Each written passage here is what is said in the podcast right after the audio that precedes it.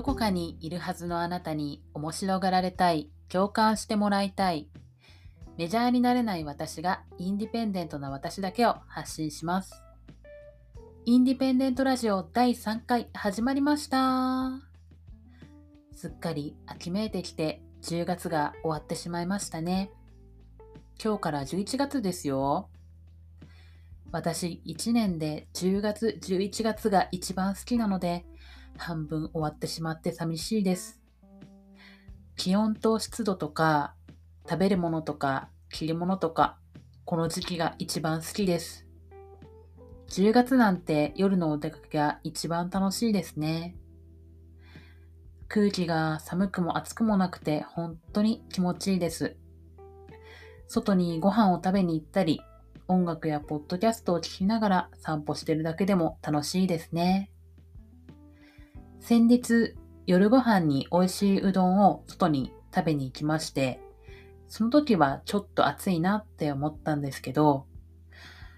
食べ終わって外に出たらちょうど涼しくて最高に気持ちよかったですね。さて、私、ポッドキャストでも X でもガレージバンドとかガレージパンクとかハッシュタグつけまくってるんですけど、まだガレージの話してないなと思って、ということで今日はその第1回目です。インディペンデントですからあまり詳しいバンドの説明はしません。今回も私の感受性全開で喋りますね。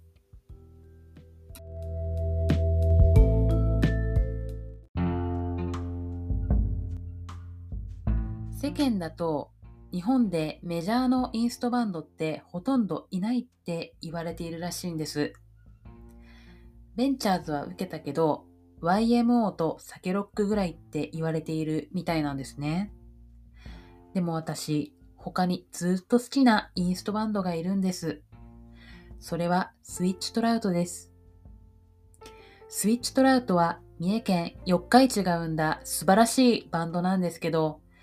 サーフとかホットロット的要素をこれで知ってハマりましたね。確か魚眼レンズとのスプリットがきっかけで知ったんですけど、スプリットって懐かしいですよね。最近もあるんですかね。で、特にスリルウィズマキシマムとインスタントインストゥルメンタルインストラクター。噛んでない？インスタントインストゥルメンタルインストラクターはギターフレーズも全部口ずさめるぐらい聴きまくりましたね。スリルウィズマキシマムの1曲目のあのイントロのドラムを聴くたびに毎回今でも必ずテンションが上がってしまいます。そこからスリリングな展開に吸い込まれていつの間にか全曲聴き終わってるという感じです。ジェットラグの時はちゃんとジェットラグって叫んでいますね。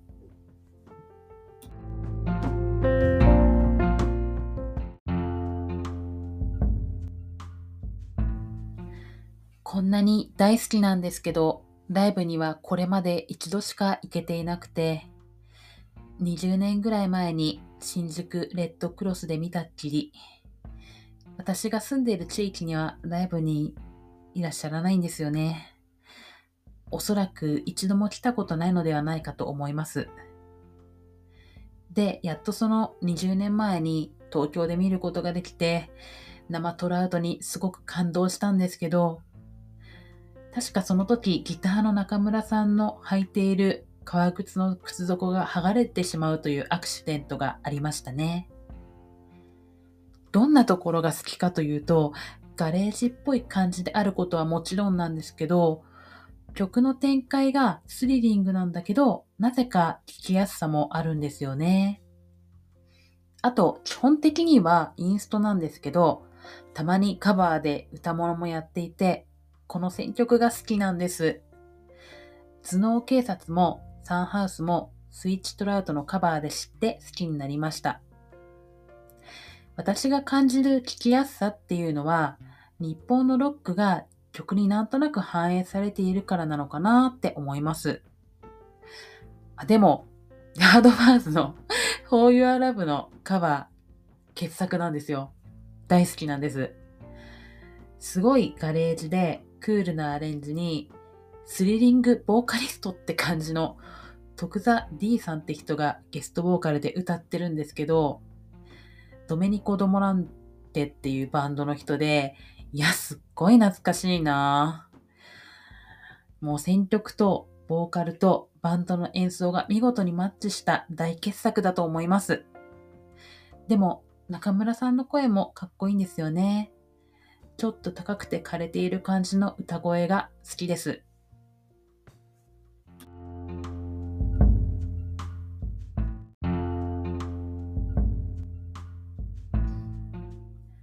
近年は新しいリリースはないようなんですけれど、ライブ活動はされていらっしゃるので、もう本当いい加減そろそろ見たいですね。最近ではかつて DECKREC のレーベルメイトだった KING BROTHERS と SCOOBIE DO と共演したり、もうこれめっちゃ見に行きたかったです。できればこれからは毎年1回は見れたらなって思います。なかなか私の住んでる地域にはいらっしゃらないんです。もうどうせならホームの四日市で見たいですね。四日市は日本のガレージバンドの宝庫で、日本のデトロイトシティとか言われてましたね。伊勢神宮の参拝とセットで行ったら最高に楽しそうですよね。来年には実現したいものですね。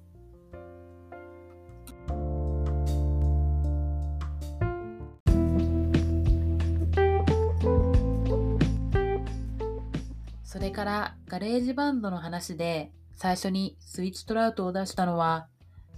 私最初は自分のポッドキャストのカバーアートをスイッチトラウトのアルバムのジャケットっぽくしたかったんですよね。本当に。ご覧になっていただいている通り、カバーアートは全く違うものになったんですけど、それはなぜかというと、このカバーアートは私の友達に依頼して作ってもらったんですけど、私の考えたデザインだと、ポッドキャストのカバーアートはどのデバイスで見ても表示が小さいという特性上向いてないと私の感受性を詰め込んだアイデアは見事に砕け散りまして、その友達はそういうののプロなので、もう本当におっしゃる通りで、でも、その友達が今のカバーアートをデザインして作ってくれて、これ、下に謎の URL が書かれているんですけど、これがすごいシャレが効いてて気に入ってるポイントです。というわけで、自分もスイッチトラウトが好きだよって方がいらっしゃいましたら、X や各プラットフォームでお便りをいただけましたらとっても嬉しいです。最後まで聞いていただきありがとうございます。またお待ちしております。